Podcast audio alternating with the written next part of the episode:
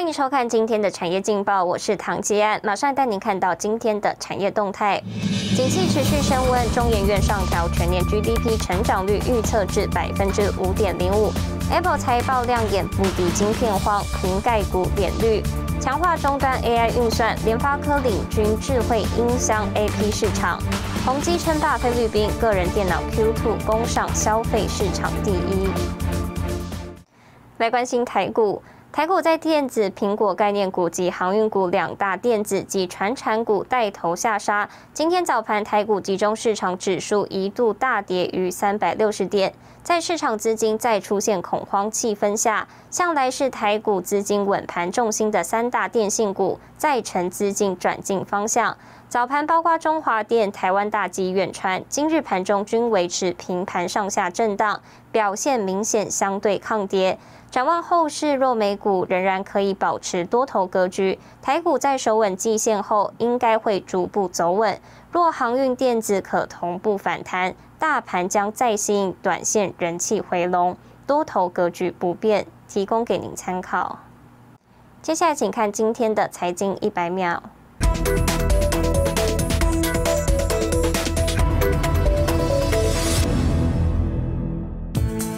中共近期扩大对各产业监管，引发国际投资人对于中概股的担忧。连续三天的大量抛售，重创中国科技股。在纽约上市的中国科技股三天暴跌超过百分之二十，蒸发五千亿美元，约新台币十四兆。而市场的恐慌情绪也开始渗透到人民币和债券市场。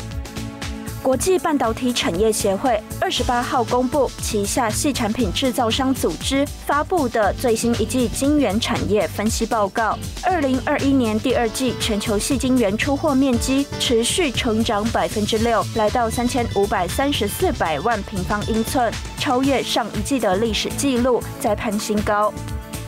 苹果二十七号公布强劲的第三季财报，超出华尔街预期，各产品线的年增长率都超过百分之十二，其中获利几乎翻倍，年增百分之九十三。国际货币基金二十七号发布最新的世界经济展望报告，预期今明年全球经济成长率为百分之六、百分之四点九，并警告通膨风险可能不是暂时现象，各国央行可能需要采取先发制人的行动。新唐人亚太电视整理报道。五月中旬，国内疫情爆发，好在经过两个月的努力，台湾疫情警戒进入第二等级。台湾中央研究院预估，今年外贸成长动能强劲，全年经济成长率为百分之五点零五，更有机会看到百分之六的高成长。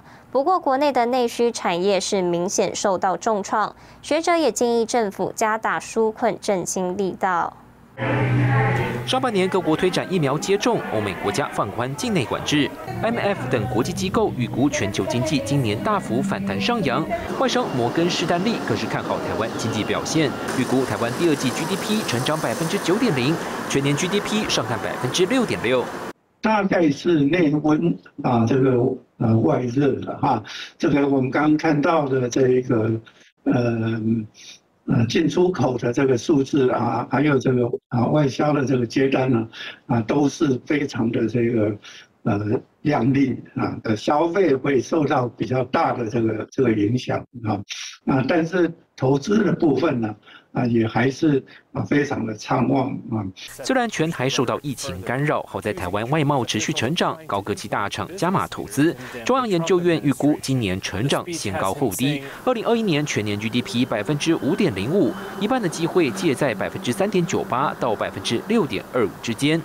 那我们也可以计算呢，啊，这个啊，目前我们预测五点零五 percent 啊，但是大概有三成的机会。啊，可以达到六个 percent 以上。不过值得一提的是，内需产业近期重创严重，批发、零售、餐饮业六月衰退幅度惊人，尤其餐饮业六月单月衰退百分之三十九点九，创下史上最大减幅纪录。国内失业率六月也上升到百分之四点八，五星价也有恶化情形。那振兴券呢？我呃个人我我是觉得啊，是越早发越好，多的这一个产业受到。非常大的这一个啊冲击呢啊，在财政的这一个呃状况许可啊之内呢，啊，当然是越多越好。学者建议，在财政允许的前提下，国内一千六百亿预算，除了纾困受创产业，剩下可用于振兴券发放，进一步为低迷的消费市场注入信心。新台电史维彤台湾台北报道。带您看到今天的国际重要财经报纸信息。彭博社：英国房价受疫情刺激，上升趋势仍持续。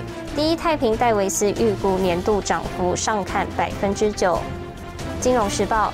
中国整治科技业利空袭击，腾讯股价持续重挫，网络类股跌幅创十年纪录。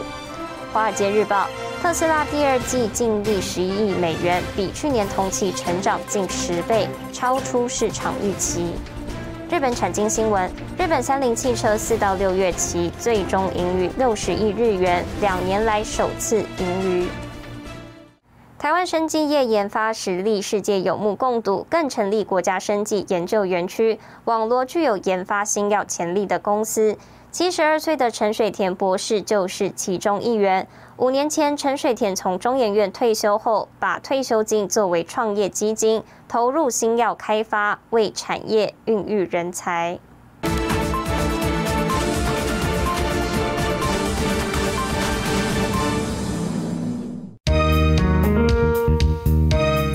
南港的国家生技研究园区是全台首座跨部会整合园区，以新药研发为主，并配合国家发展生技医药产业，特别设立创福育成中心，首批进驻业者通过严格审查，在百名厂商中脱颖而出。